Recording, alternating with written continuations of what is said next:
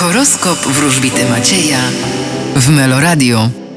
Baran, Będziecie wracać do tego, co było. byk, Wy będziecie rządzić i dominować. bliźnięta, Otwórzcie się na nowości na polu zawodowym. rak, Wy powinniście zacisnąć trochę pasa. lew, Wy powinniście wstrzymać swoje działania i nie śpieszyć się. panna, Wy również powinniście postawić na roztropność. waga, Możecie być trochę oderwani od rzeczywistości. skorpion, Będziecie tajemniczy i będziecie jednocześnie zdobywać jakieś tajemnice. Strzelec, Postawicie wyłącznie na pracę. koziorożec, Będziecie zadowoleni, uśmiechnięci. wodnik, Będziecie intensywnie pracować. ryby, A wy otwórzcie się na nowości. Ryby powinny otworzyć się na nowości, a co u raków? E, Karta pięciu monet to jest ta karta, którą wylosowałem dla wszystkich zodiakalnych raków.